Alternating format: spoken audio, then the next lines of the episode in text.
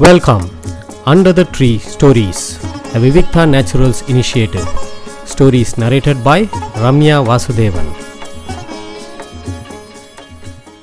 இன்னைக்கு நான் சொல்ல போகிறது வந்து அசோகமித்ரன் அவர்களுடைய புலிக்கலைஞன் அப்படின்னு சொல்லிட்டு ஒரு சிறப்பான சிறுகதை பல பேரால் பாராட்டப்பட்ட ஒரு சிறுகதை இந்த கதை வந்து ஒரு ஸ்டூடியோவில் நடக்கிறது. நம்ம எல்லோரும் சினிமா பார்க்குறோம் சினிமா பின்னாடி நடக்கக்கூடிய பெரிய பெரும் உழைப்பு நமக்கு தெரியறது கிடையாது. ஒரு ஸ்டூடியோவில் என்ன மாதிரி நடக்கும்? அதுவும் இது வந்து ஒரு நைன்டீன் செவன்டி த்ரீல எழுதின கதை. அந்த காலங்களில் ஒரு ஸ்டூடியோவில் ரெகுலராகவே சம்பளத்தை கொடுத்து ஆக்டர்ஸ் ஆக்ட்ரஸ்லாம் கூட சம்பளம் வாங்கிட்டே நினச்சிருந்தாங்க. இப்போ மாதிரி ஒவ்வொரு படத்துக்கெலாம் கிடையாது. மாத சம்பளம் எல்லாருக்கும். அந்த வந்து ஒரு பெரிய இண்டஸ்ட்ரி ஒரு கார்ப்பரேட் ஆஃபீஸ் மாதிரி தான் நடக்கும். அந்த மாதிரி ஒரு ஸ்டூடியோ அந்த ஸ்டூடியோவில் வந்து அப்போ வந்து ஒரு பெருசாக படங்கள் எதுவும் எடுக்கப்படலை.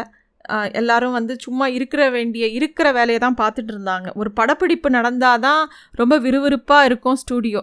மற்ற நாள்களில் வந்து அது கொஞ்சம் டல்லாக தான் இருக்கும். மத்தியானம் ஒரு மணிலேருந்து ரெண்டு மணி வரைக்கும் எப்பயுமே அவங்களுக்கு ஒரு டிஃபன் இடவேளை இருக்கும். ஒரு ஸ்டூடியோவில் பலவிதமான விஷயங்கள் நடக்கும். கிட்டத்தட்ட ஃபேக்ட்ரி மாதிரி தான்.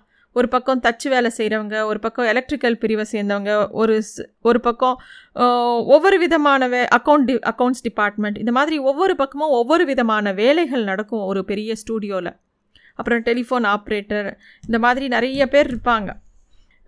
இவங்க ஸ்டூ ஸ்டூடியோவில் வந்து சில சமயம் படம் வந்து எடுக்கிறதுக்கு ஒன்றரை வருடம் ரெண்டு வருடம் சில சமயம் கேப் விழுந்துடும் அந்த மாதிரி நேரத்தில் அந்த காரியாலயத்தில் வேலை பார்க்குறவங்கெல்லாம் மத்தியான வேலையில் பெருசாக வேலை இருக்காது.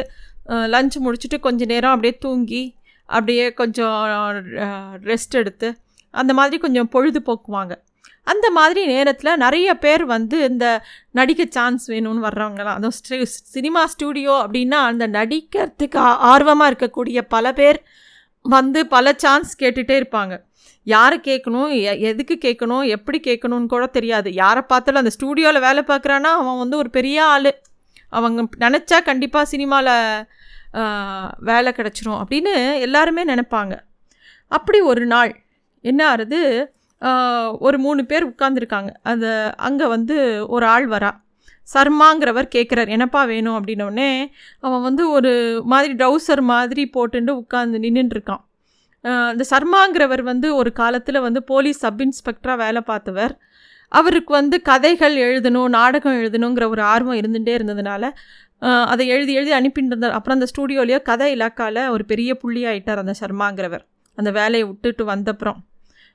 இப்போ வந்து இந்த ஸ்டூடியோவில் டே தினமும் வந்து உட்காந்து இந்த கதை இலா இலாக்காவில் உட்காந்து கதை டிஸ்கஷன் பண்ணுறது கதை எழுதுறது இந்த மாதிரிலாம் அவர் பண்ணுவார்.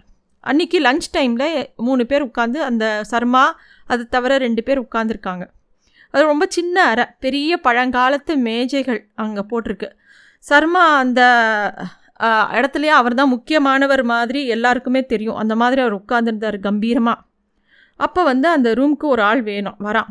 என்னப்பா வேணும்? அப்படின்னோடனே இல்லை சார் நான் சனிக்கிழமை உங்கள் வீட்டுக்கு வந்தேனே அப்படின்னோடனே அவர் சொல்கிறார் சனிக்கிழமை நான் ஊர்லேயே இல்லையேப்பா அப்படின்னோடனே இல்லை சார் காலையில் வந்து நீங்கள் கூட ஒரு கொடையை ரிப்பேர் பண்ணிகிட்டு இருந்த பண்ணிகிட்டு இருந்தீங்க அப்படின்னு. ஓ நீ வேலாயுதம் இல்லை? அப்படின்னோடனே இல்லை சார் நான் காதர் டைகர் ஃபைட் காதர் அப்படிங்கிறோம் நீ வந்திருந்தியா? அப்படின்னோடனே ஆமாங்க வெள்ளை சொன்னான் ஐயாவை வீட்டில் போய் பாருன்னு. யார் வெள்ளை? அதாங்க வெள்ளை ஏஜென்ட் வெள்ளை. அதாவது இந்த சினிமா நடிகர்கள்லாம் நடிக்கிறதுக்கு துணை நடிகர்களுக்கெலாம் ஒரு ஏஜென்ட் இருப்பான். அவன் பேர் தான் வெள்ளை. அவன் தான் வந்து இந்த சினிமாவில் வந்து ஒரு கூட்டம் கூட்டணும் இல்லை ஒரு பெரிய நிறைய பேர் இந்த துணை நடிகர்கள் எல்லாம் கூட்டின்னு வர்றதுக்கு அவன் தான் வேலை பண்ணுவான். எங்கேயாவது ஒரு கூட்டமாக போடுறது ஒரு ரயில்வே ஸ்டேஷனில் நிறைய பேர் நிற்கிற மாதிரி ஒரு பஸ் ஸ்டாண்டில் ஒரு நாலஞ்சு பேர் நிற்கிற மாதிரி அந்த மாதிரி சீனுக்கெலாம் வெளியிலேருந்து ஆள் வேணு ஆள் கிடைக்கலன்னா அந்த துணை நடிகர்களை கூப்பிட்றதுக்கு ஏஜெண்ட்டாக இருப்பான் இந்த சர்மா சர்மாவுக்கு ஏஜெண்ட்டாக இருப்பான் இந்த வெள்ளைங்கிறவன். அந்த வெள்ளை தான் அனுப்பினானவுடனே இவனுக்கு ஒரு வேலையே கிடையாது அப்படின்னு நினச்சிக்கிறாரு சர்மா. சர்மாவும் யோசிக்கிறார் இப்போது படமே எடுக்கலை. எதை நம்பி இவன் பாட்டுக்கும் ஒரு ஆள்கிட்ட வந்து என்னை வந்து பார்க்க சொல்கிறான் அப்படின்னு யோசிச்சுட்டு இப்படியே பேசாமல் இருக்கார். இப்போ ஒன்றும் பெரிய சீன்லாம் எதுவும் எடுக்கலையேப்பா. க்ரௌட் சீன்லாம் எதுவும் எடுக்கலையேப்பான்னு சொல்கிறார் சர்மா. அப்போ அந்த காதருங்கிற பையன் சொல்கிறான் தெரியுங்க ஆனால் உங்களை பார்த்தா ஏதாவது ரோல் தருவீங்கன்னு அவர் சொன்னார்னு யார் சொன்னார்? அதான் சார் வெளில சொன்னார்னவுடனே சர்மாக்கு என்ன பண்ணுறதுன்னு தெரில கூட உட்காந்து இந்த ரெண்டு பேரையும் இப்படி பார்க்குறாரு.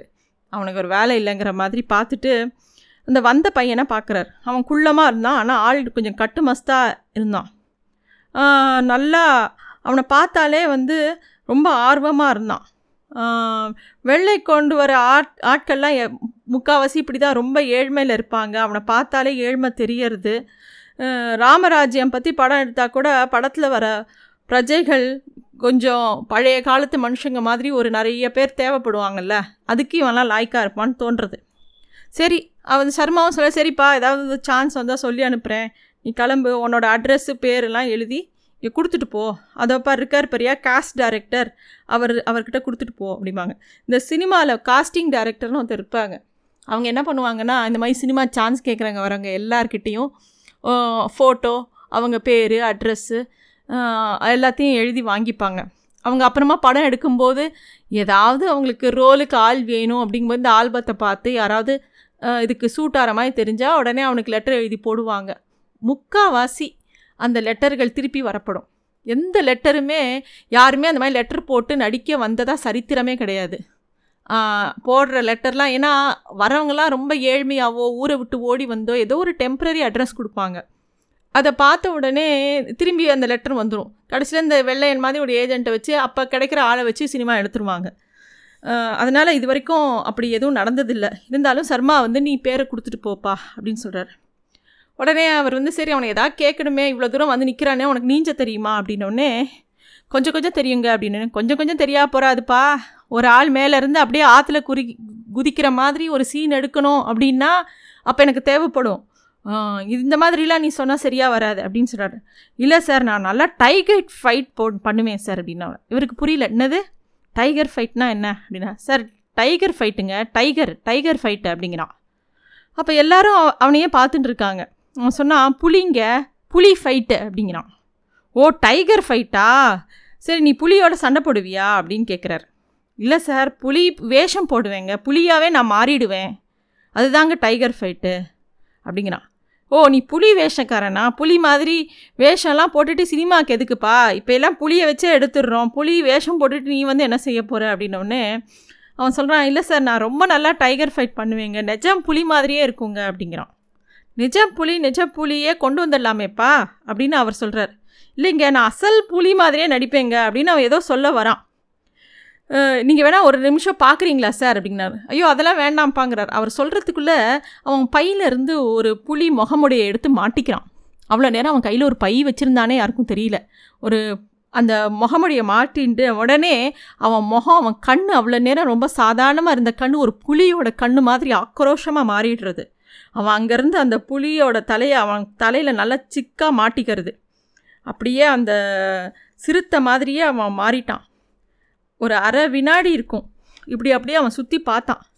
அப்படியே பார்த்துட்டு அவன் கைகளை ஒரு முறை அப்படியே உடம்ப தளர்த்திண்டு அப்படியே குடிஞ்சு நாலு காலாக அப்படியே உட்காந்துடுறான் பேஷ் அப்படின்னார் சர்மா.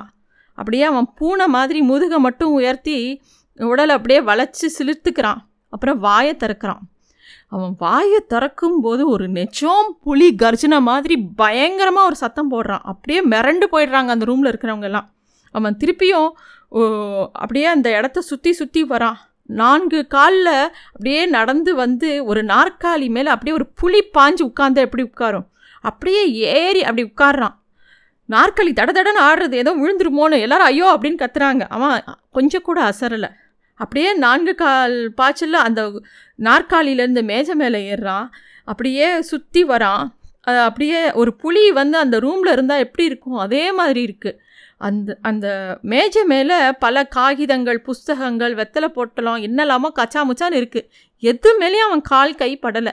ரொம்ப லாவகமாக ஏறுறான் இறங்குறான். அப்படியே வந்து மேலே ஒரு பரன் சன்ஷேட் மாதிரி இருக்குது அது மேலே குதிச்சுட்றான். அவனுக்கும் அந்த ஃபேனுக்கும் கொஞ்சம் இடைவெளி தான் இருக்குது கேவன் அடிபட்டுன்ற போகிறானேன்னு எல்லாருக்கும் பயமாக இருக்குது எங்கே இருந்தாவது அங்கே அந்த மேலே பேராபெட் வால் மாதிரி ரூம்குள்ளே ஒரு சின்ன அட்டாளி மாதிரி இருக்குது அது மேலே ஏறி நின்றுட்டுருக்கான் அவன். அப்புறம் திருப்பியும் அங்கேருந்து குதிக்க போகிறான் அது அது கிட்டத்தட்ட மூணு நாலரை அடி மேலே இருந்து குதிக்க போகிறான் இவரா பத்ரம்பா பத்ரம்பாலும் சர்மா கத்துறார். அவன் அப்படியே அங்கே ஒரு பயங்கரமாக ஒரு க கர்ஜிக்கிற கர்ஜனை கர்ஜிக்கிறான். நிஜமாவே ஒரு புலி ஒரு ரூம்குள்ளே வந்து ஒரு அட்டகாசம் பண்ணால் எப்படி இருக்குமோ அத்தனையும் அவன் பண்ணுறான் அப்படியே அந்த உயரத்துலேருந்து அப்படியே நாற்காலி மேலே திருப்பி குதிக்கிறான். அப்புறம் எம்பி திருப்பியும் தரையில் குதிக்கிறான். அப்படியே இவங்களுக்கெல்லாம் நிஜமாகவே இந்த புலி தான் இந்த ரூம்குள்ளேயே நடமாடுறது அப்படிங்கிற மாதிரி இருக்குது அப்புறமா உடம்பு கொஞ்சம் தளர்றது திருப்பியும் சாதாரணமாக ஆறான். அந்த முகமுடிய கழட்டுறான். திருப்பியும் அவனோட பார்வை பழையபடி ஆறுது. சர்மாவால் ஒரு பேஷன் கூட சொல்ல முடியல. அப்படியே அதிர்ச்சியாக அவனையே பார்த்துட்டுருக்கார் சுற்றி இருக்கிறவங்க ரெண்டு பேருமும் அவனையே பார்த்துட்டுருக்காங்க அப்புறம் அப்போ தான் மெதுவாக அதாவது நான் கட்டாயம் உனக்கு ஏதாவது பண்ணுறேன்ப்பாங்கிறார் அவர் முதல்ல அவன்கிட்ட பேசும்போது இருந்த தோரணையும் பேச்சும் அவனை ஒரு கலைஞனாக பார்த்தப்புறம் அவரால் பேச முடியல. அதே கம்பீரத்தோட நீ எங்கே இருக்க? அப்படின்னு மெதுவாக கேட்குறார் அவன் வந்து ஏதோ மீர் சாகிப்பேட்டை கிட்டே இருக்கேன் சார் அப்படின்னு ஏதோ நம்பரு அவன் அட்ரஸ் எல்லாம் சொல்கிறான் ஆனால் எவ்வளோ நான் அங்கே இருப்பேன்னு தெரியாது சார் அப்படிங்கிறான். ஏன்பா என்ன ஆச்சுன்னொடனே அவன் சடால்னு அந்த சர்மாவோட காலில் விழுந்துடுறான். அவர் அவரால் அதை தாங்கிக்கவே முடியல. ஏன்பா ஏன்பா விழாதப்பா அப்படி எழுந்திருப்பா எழுந்திருப்பா காதர் அப்படின்னு பதறார். எல்லாரும் எழுந்து நிற்கிறாங்க அந்த ரூமில் அந்த கலைஞன் முன்னாடி. அவன் அழறான் அப்போ. இவ்வளோ நேரம் ஒரு கம்பீரமான புலியாக நடித்தவன் வந்து ஒரு சின்ன குழந்த மாதிரி அழறான். சார் சம்சாரம் வீட்டு பக்கமே வராதன்னு சொல்லிட்டாரு. அவளை சொல்லி குத்தம் இல்லை. சம்பாதிச்சே ரொம்ப நாள் ஆச்சு. நாலு குழந்தைங்க எல்லாம் சின்ன சின்ன குழந்தைங்க. எனக்கு எப்படியாவது சான்ஸ் வேணும் சார் அப்படின்னு அவன் அழறான். உடனே சர்மா சொல்கிறார் முத நீ சாப்பிட்டியா இன்னைக்கு? அப்படின்னு கேட்குறாரு இல்லைங்க அப்படின்னு. ஏன்னா அவன் என்றைக்கு சாப்பிட்டான்னு அவனுக்கும் தெரியாது மித்தவங்க யாருக்கும் தெரியாது. சர்மா உடனே அவர் கையை விட்டு கொஞ்சம் பணத்தை எடுக்கிறாரு. சுற்றி இருக்கிறவங்க எல்லாரும் கையில் இருக்கிற பணத்தை எடுத்து ஒரு ரெண்டு ரூபா சேர்றது. நான் அதாவது இந்த கதை நைன்டீன் செவன்ட்டி த்ரீங்கிறதால ரெண்டு ரூபா பெரிய பணம். அதை வந்து கொடுக்குறாங்க. போய் முதல்ல கேன்டீனில் ஏதாவது சாப்பிடுப்போ அப்படின்னு சொல்கிறாரு சர்மா. அதெல்லாம் வேண்டாங்க. எனக்கு ஒரு சான்ஸ் மட்டும் வாங்கி கொடுங்கன்ன உடனே சர்மா கோவம் வருது. என்னடா வேண்டாங்கிற? கொடுக்குற காசை? முதல்ல போய் சாப்பிட்றா. ஏன்னா சர்மாவுக்கு வந்து இப்படிப்பட்ட ஒரு கலைஞன் வந்து ஒரு பசியோடு இருக்கிறத அவரால் தாங்கிக்கவே முடியல. அவனுக்கு ஏதாவது பண்ணணும்னு தோன்றது அதை கொடுக்குற உதவி இப்போ அவரால் முடிஞ்சது ஒரு காசு தான் கொடுக்க முடியும். அதை கூட அவன் வேண்டாங்கிறானே இவனை எப்படி நான் வந்து இவனை பார்த்துக்கிறதுங்கிற மாதிரி அவர் ஒரு தவிப்பு ஒரு ஹெல்ப்லெஸ்னஸ் அவருக்கு இருக்குது சர்மாவுக்கு அவ்வளோ கோபம் வந்து இது வரைக்கும் யாருமே பார்த்ததில்ல. அவர் சொல்ல கொடுத்த பணத்தை நீ எப்படிடா வாங்க மாட்டேன்னு சொல்லுவ? பணத்தை மறுத்தா அப்புறம் எப்படிடா உனக்கு பணம் சேரும்? ஒரு ஒரு ரூபா காசுனாலும் லக்ஷ்மி இல்லையா? நீ உனக்கு எங்கடா எப்படிடா லக்ஷ்மி ஒருவா வேண்டாம் வேண்டாம்னு சொன்னால் யார் காசு கொடுத்தாலும் வாங்கிக்க முத. அதை பழகு. முதல்ல போ கேன்டீனில் போய் சாப்பிடு. டே அப்படின்னு சொல்லி பக்கத்தில் இருக்கிற ஒரு பையனை கூப்பிட்டு அவன் கூட கேன்டீன் வரைக்கும் போய் அவனை சாப்பாடு வாங்கி கொடுத்து அவனை சாப்பிட வச்சு அனுப்பு. கண்டிப்பாக உனக்கு ஏதாவது சான்ஸ் வாங்கி தரேன்ப்பா. நீ கிளம்பு. என்னால் முடிஞ்சதை உனக்கு கண்டிப்பாக செய்வேன் அப்படிங்கிறார் சர்மா. அவன் வேண்டாங்க நானே போய் சாப்பிட்டுக்கிறேங்க அப்படின்னு சொல்லிட்டு பெருசாக ஒரு கும்பிடு போட்டுட்டு போகிறான் அப்படியே அந்த ரூமில் மித்த மூணு பேரும் அமைதியாகவே இருக்க இருந்தாங்க. சர்மா மெதுவாக சொல்கிறார் இவனுக்கு நான் என்ன பண்ணுறது இங்கே இப்போ எடுக்கிறது ராஜா ராணி கதைன்னா அப்படின்னு சொல்லி அப்படியே யோசிக்கிறார். அவர் ஆனால் சர்மா அன்றைக்கி சொன்னதோட விடலை. ரெண்டு வாரம் கழித்து திருப்பியும் கதை இலக்கால அந்த கதையை பற்றி ராஜா ராணி கதையை பற்றி ஒரு விவாதம் வரும்போது கதாநாயகன் புலி வேஷம் அணிஞ்சுண்டு அந்த கோட்டைக்குள்ளே வர மாதிரி ஒரு சீன் அவர் சொல்கிறார் அது அருமையாக இருக்கும். நம்ம டூப் போட்டு எடுத்துக்கலாம் அப்படின்லாம் சொல்கிறார் சர்மாக்கு என்னென்னா எப்படியாவது இந்த புலிக்கலைஞனுக்கு ஒரு நூறுரூபா நோட்டு வாங்கி கொடுத்துடணும்னு அவர் மனசுக்குள்ளே. அப்படின்னு சொ சொல்லிவிட்டு அவங்களும் கதையில் கலையிலாரும் ஒத்துக்கிறாங்க அந்த சீனுக்கு உடனே அவர் வந்து இவர்கிட்ட முத காதருக்கு கடிதம் போடு அப்படின்னு சொல்லி கதி கடிதம் போடுறாங்க. வழக்கம் போல் நாலு நாள் கழித்து அந்த கடிதம் திரும்பி வந்துடுது விலாசம் தப்புன்னு சொல்லி. சர்மா வெள்ளையை கூட்டின்ட்டு திரு திருவா அலையிறார். அந்த காதரை தேடின்னு அவன் சொன்ன அட்ரஸை தேடிண்டு அவனை எங்கே பார்த்தான் இவன் எங்கே பார்த்தான் அப்படிலாம் கேட்டுண்டு பல இடங்களுக்கு சுற்றி பார்க்குறார். ஆனால் காதர் கிடைக்கவே இல்லை. கதாநாயகன் எதிர்கோட்டைக்குள் நுழையும் காட்சி எடுக்கப்பட எடுக்கப்பட வேண்டிய நாள் நெருங்கி கொண்டே வந்தது. அவன் கிடச்சிருந்தாலும் அந்த சீனை எடுத்திருக்க முடியாது. ஏன்னா ஒரு மாதத்துக்கு முன்னாடி தான் ஒரு படத்தில் கிராமிய சங்கீதத்தோட ஒரு என்ட்ரி கொடுக்குற மாதிரி கதாநாயகன் என்ட்ரி கொடுக்குற மாதிரி ஒரு சீன் வந்து அது ரொம்ப ஹிட் ஆச்சு. அதே மாதிரி இந்த படத்துலையும் சீன் வச்சிடலாங்கிற முடிவுக்கு வந்துடுறாங்க. நாங்கள் எடுக்கும் படத்தில் கதாநாயகன் கரகம் எடுப்பதாக தீர்மானிக்கப்பட்டது. அப்படின்னு இந்த கதையை முடிச்சிருக்கார். Thanks for listening to stories under the tree a Vivikta naturals initiative